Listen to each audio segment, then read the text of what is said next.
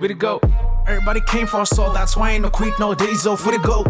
Why y'all is on me? I'm a king, I'm obsessed by the label. Where to go? They say I'm different. They can go the keys and I leave them. And they gotta say what I wish for, but it's too late. We're too far, we're the best now, we're the GOAT. Hey yo, bienvenue dans le podcast The Goat MMA Boxing. Que tu sois en train de faire ton footing, que tu sois au travail ou même en train de jouer à la PlayStation, si t'es fan de boxe ou de MMA, ce podcast est fait pour toi. Moi, c'est Sigma pour ceux qui ne me connaîtraient pas encore. Et là, on reprend les vlogs boxe anglaise. Parce que là, ouais, c'est la catastrophe, les gars. Je ne sais pas si vous avez un peu des échos de ce qui se passe aux États-Unis entre Terence Crawford et Errol Spence. Mais c'est la Java. C'est la Java totale. En même temps, j'en profite pour vous montrer ce magnifique paysage. Voilà. Donc oui, je sais. Je sais, les GOATs, j'ai beaucoup de comptes à rendre. Il y a eu pas mal de choses qui se sont passées en boxe anglaise que je n'ai pas pu couvrir malheureusement parce que ça s'accélère, et même en France.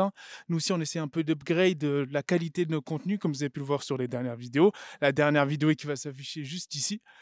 Et là, bah, ça a été assez intéressant. On a un Canelo Alvarez qui a défendu toutes ses ceintures en super middleweight face à un Golovkin qui reste impressionnant à l'âge de 40 ans. Mais là, on n'est pas venu parler de ça. J'essaierai de mieux voir le combat parce que j'ai pas eu le temps de tout regarder. Comme j'étais, vous savez, en post-production, etc. On court un peu partout, on voyage, etc. On prend le train. C'est un peu compliqué de couvrir boxe et MMA en même temps. Mais là, sur les prochaines semaines, on va plus parler de boxe anglaise au plus grand plaisir de la communauté du noblard, The GOAT. Et ce qui est intéressant de, on va dire, analyser, c'est ce qui se passe en ce moment entre, comme je l'ai dit, Terence Crawford et Errol Spence. Il y a trois points qu'on va évoquer dans cette vidéo qui sont très très importants, mais surtout très surprenants, hallucinants pour certains. Terence Crawford, 34 ans, qui va avoir 35 ans le 28 septembre, 38 combats, 38 victoires, invaincu.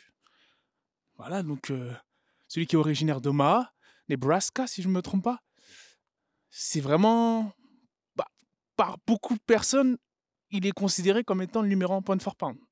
Par beaucoup. Ça, c'est très débattable parce qu'on sait que les listes, elles varient énormément. D'un autre côté, on a Errol Spence. 32 ans, 28 combats, 28 victoires. Donc lui aussi invaincu. Qui a de son côté la machine promotionnelle PBC, Al Haymon. Ah oui, parce que là, il faut savoir que Terence Crawford, depuis un moment, il nage en eau trouble. Il est tout seul dans son délire, là, on va dire. Il a quitté Bob Arum, juste à juste titre, parce qu'il n'arrivait pas justement à lui avoir ce fameux combat. Face à Errol Spence, ça fait des années qu'on attend ce combat-là. Et là, bah, visiblement, ils se sont mis d'accord enfin, verbalement, c'est-à-dire à l'oral, pour le 19 novembre. Seul problème, on sait qu'il y a beaucoup de politiques en boxe anglaise. Ça, vous savez, les connaisseurs de boxe, les puristes, vous savez que ça, pour les gros combats, c'est toujours très, très, très compliqué. Qui est the A-side, qui est the B-side. Bon, pour ceux qui ne sont pas initiés à ces termes-là, the A-side, donc le A, la partie A, c'est celle qui aura le plus gros pourcentage de la bourse lors de la, on va dire, du partage des bénéfices du combat, des revenus du combat. Et the B-side, donc la partie B, la deuxième partie, c'est celle qui aura le plus faible pourcentage. Comme ça, on pose les bases pour que vous compreniez bien les dingueries contractuelles qu'a dû accepter Terence Crawford pour que ce combat se fasse. Et c'est là qu'on se rend compte que d'un point de vue managérial, sans Bob Arum, c'est plus pareil. Sans la machine Top Rank, c'est vraiment plus pareil. Premier point qui, moi, m'a complètement choqué, les GOATs, c'est que déjà, et donc tout ça là, j'ai fait ma recherche, mes petites recherches avant de faire cette vidéo-là, c'est de plusieurs reports américains, anglais, etc., que j'ai pu, entre guillemets, rassembler toutes ces informations.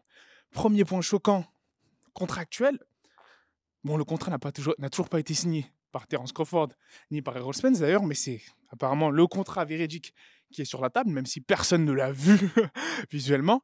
Premier terme qui est assez alarmant, le partage, ce sera un 65-35 en faveur d'Errol Spence.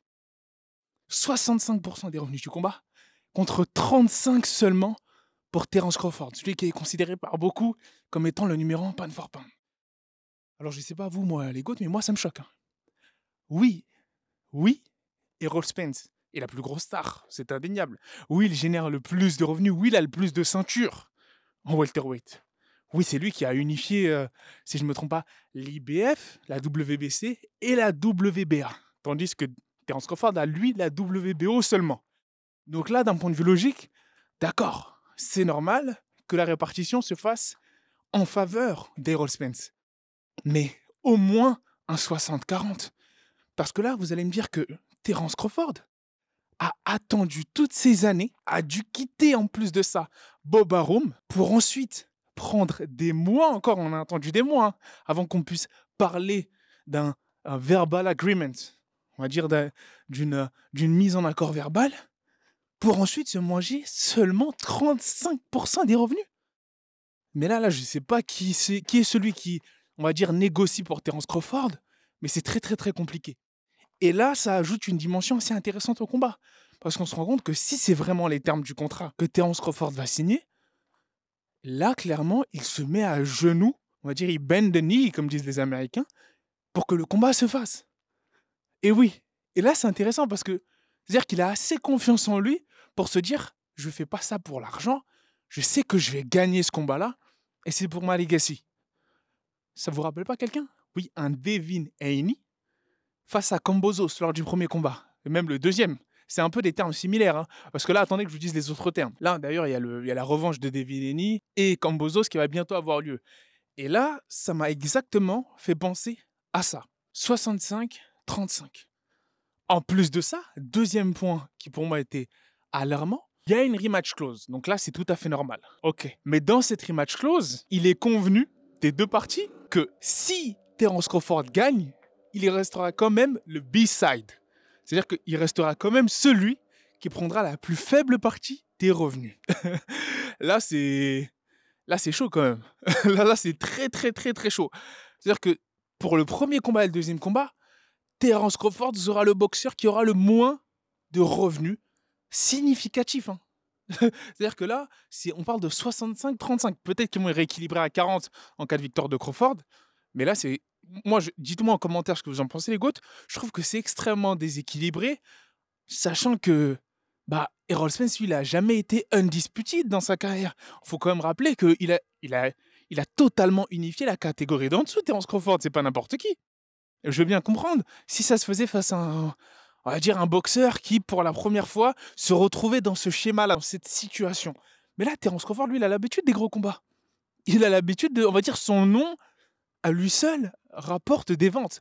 Pas autant qu'un Errol Spence, mais il rapporte des ventes. Donc, que lors du premier match et de la revanche en cas de victoire, il reste le B-side, pour moi, ça, c'est hallucinant.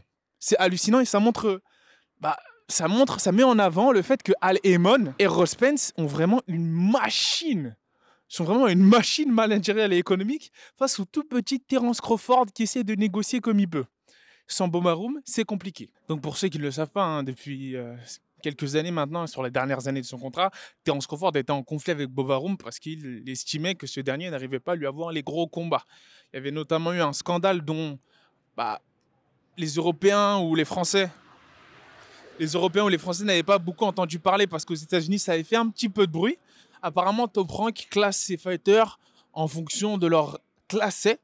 C'est supposé, selon certains rapports qu'on liquait, en fonction de la race. C'est-à-dire que tel ou tel fighter mexicain va combattre tel ou tel fighter mexicain, tel ou tel fighter afro-américain va combattre tel ou tel fighter. Voilà. Il y avait certains leaks comme ça qui avaient fait pas mal d'œuvres aux États-Unis pendant un moment. Et c'est à ce moment-là que il y avait Terence Crawford qui était en procès avec Bob Arum et je crois qu'il a retiré sa plainte pour racisme ou je ne sais pas quoi. Du coup, ils se sont séparés tous les deux après la victoire de ce dernier face à Porter. Victoire qui était très impressionnante d'ailleurs. Après ce combat-là, il s'est dit maintenant, je vais aller tout seul à la recherche du Big Fish, The Truth, Errol Spence. Le problème, c'est que là, on voit que sans grosse promotion managériale derrière lui, ça devient très, très compliqué de négocier des termes qui sont respectables. Là, on parle tout simplement de respect parce qu'on voit que... Al Haymon et Errol Spence sont vraiment en train de marcher sur le respect de Terence Crawford. Et en même temps, c'est comme ça que ça se passe, les négociations. C'est à la dure. Hein. Même en cas de défaite, tu as l'impression qu'Errol Spence, il sera gagnant. Enfin, je veux dire, il n'y a vraiment que sa legacy qui va perdre. Mais en termes financiers, il va se faire un pactole énorme. Et moi, ce n'est pas le fait que Errol Spence se fasse beaucoup d'argent qui me dérange. Non, c'est le fait que Terence Crawford, pour son calibre, ne se fasse pas autant d'argent qu'il devrait se faire avec un combat de cette magnitude-là. C'est ça qui me dérange vraiment, parce que pour moi, c'est le plus gros combat en boxe anglaise à faire bah, cette année, et j'espère pas l'année prochaine, mais cette année. Bah oui, parce qu'il y en a beaucoup qui commencent à parler de l'année prochaine avec le fait que bah, Terence Crawford ne voudrait vraisemblablement pas signer le contrat alors qu'ils se sont mis d'accord sur tous les termes et que Terence Crawford a accepté tous les termes du clan Al Haymon et Errol Spence. Un mind game de la part de Terence Crawford qui essaie de jouer avec les nerfs d'Errol Spence, mais plus on avance dans le temps, plus ce match-up est en sa défaveur. Le 28 septembre, il aura 35 ans, tandis que Errol Spence, lui, est dans son prime ultime. Et là, je commence à se ressentir du côté de Terence Crawford. Oui, on ne va pas encore parler de boxe, là, en termes de match-up. Je favorisais, moi, un Terence Crawford à l'approche de ce combat-là. Mais plus le temps avance, plus ça devient compliqué. Plus ça devient compliqué quand on voit ce que Errol Spence a fait à Ougas. Le troisième point, moi, qui m'a complètement subjugué, sortons les grands mots, c'est le fait qu'il n'y aura pas d'avance pour un combat de cette magnitude-là. C'est-à-dire qu'il n'y aura aucune avance d'argent pour Terence Crawford.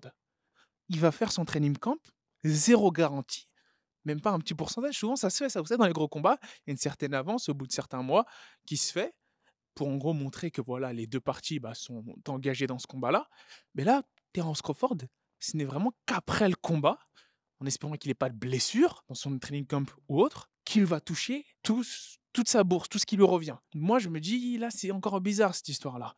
C'est encore bizarre parce que avec les deux termes que je vous énonçais avant, je me dis, qui est la personne derrière le management de Terence Crawford ? Je veux bien qu'il veuille se débarrasser d'un Bob Arum, qu'il veuille se débarrasser de toutes ces personnes-là. Certains parlaient de Daniel Kinnan. Vous savez, j'avais fait une vidéo là-dessus. Elle va s'afficher sur le fait que potentiellement, il était, on va dire, conseillé, l'advisor, par Daniel Kinnan qui, vous savez, Daniel Kinnan qui fait beaucoup parler de lui. Récemment, avec les enquêtes qui tournent autour de lui. Je ne sais pas si c'est le cas, mais en tout cas, si c'est le cas, là, il faudrait peut-être changer.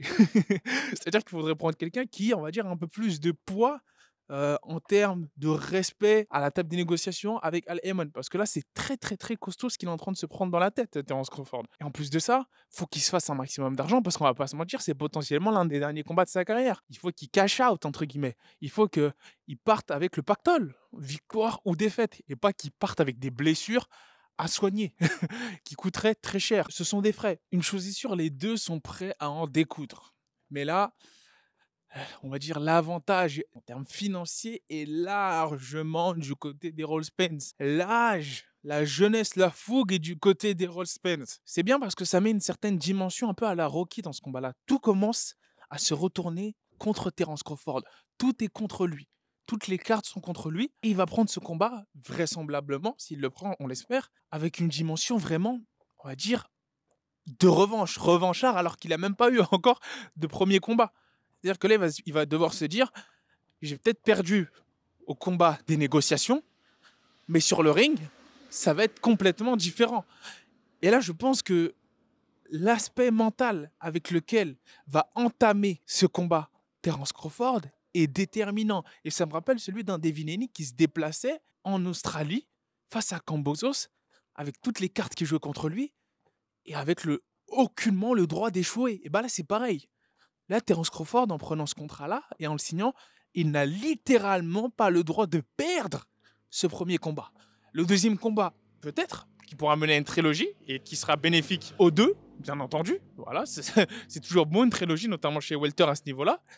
Mais si Terence Crawford perd ce premier combat, c'est limite terminé. Alors que là, on sent vraiment une obligation.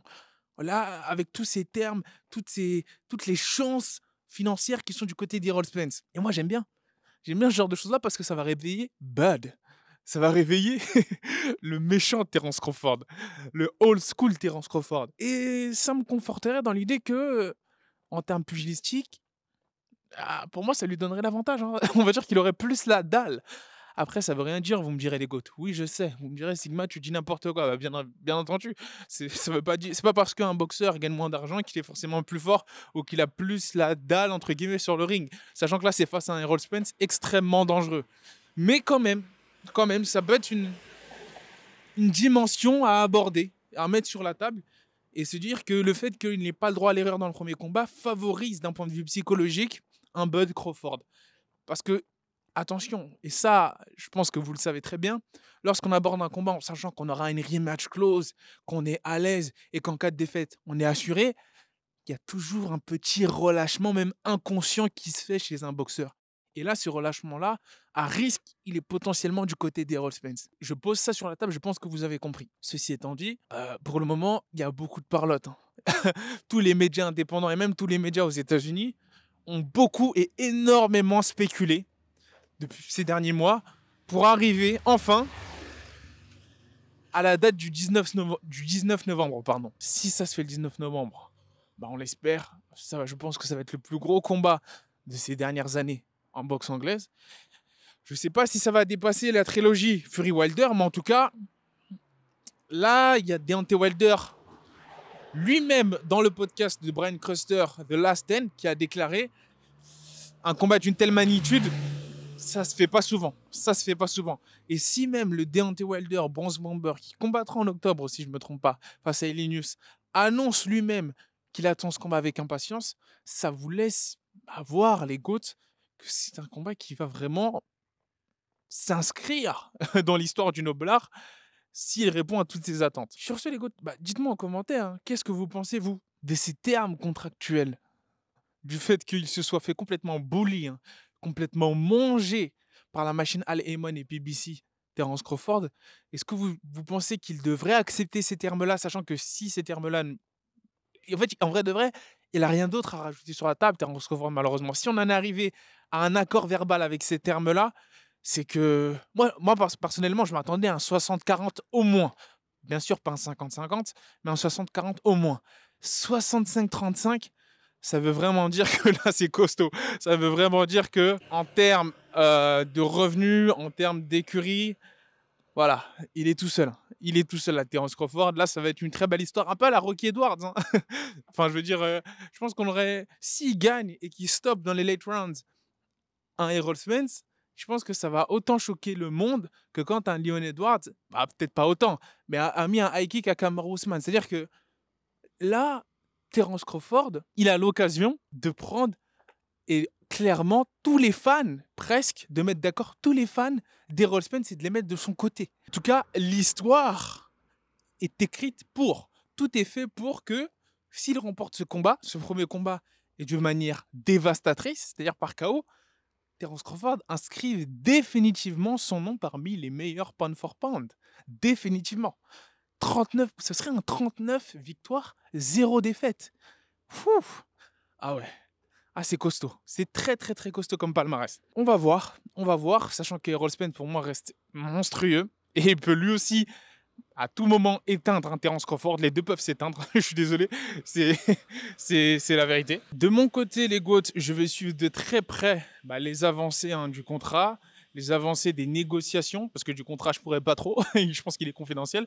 Mais des négociations, comment ça se passe pour vous tenir au courant et à jour de ce qui pourrait être le plus gros combat de boxe anglaise facilement de l'année. Sur ce, restez connectés à la chaîne, hein, parce que là, on passe en mode boxe anglaise, mais on a j'ai quand même dans le four des interviews MMA encore à vous balancer, parce qu'en France, il y a beaucoup d'événements qui arrivent, et boxe anglaise aussi. On va passer aux interviews boxe anglaise, hein, parce que là, il y a beaucoup de choses à mettre en avant, beaucoup de talents, beaucoup de gros combats qui vont se faire octobre et novembre sur le sol français. Et donc, oui, je sais, j'ai été un peu moins actif en termes de podcast sur la chaîne, mais c'est parce que je suis en train d'agrandir les équipes. Vous avez pu le voir, la qualité des vidéos augmente petit à petit. Donc ça, c'est parce que on construit une belle équipe autour de The Goat MMA Boxing. Et donc, ça prend un peu de temps. Ça prend un peu de temps, mais lorsque la machine sera lancée, on reprendra le rythme de croisière. On balancera beaucoup, beaucoup de vidéos chaque semaine. Maintenant qu'on a enfin franchi la barre des 20 000 abonnés, encore merci à vous tous. Là, on vise la barre des 50 000 abonnés, les GOATs. Je compte sur vous. Partagez le podcast, la page, la chaîne YouTube. Abonnez-vous en masse si ce n'est pas encore fait. Et sur ce, je pense que je peux vous dire le mot de la fin. Peace. Way to go.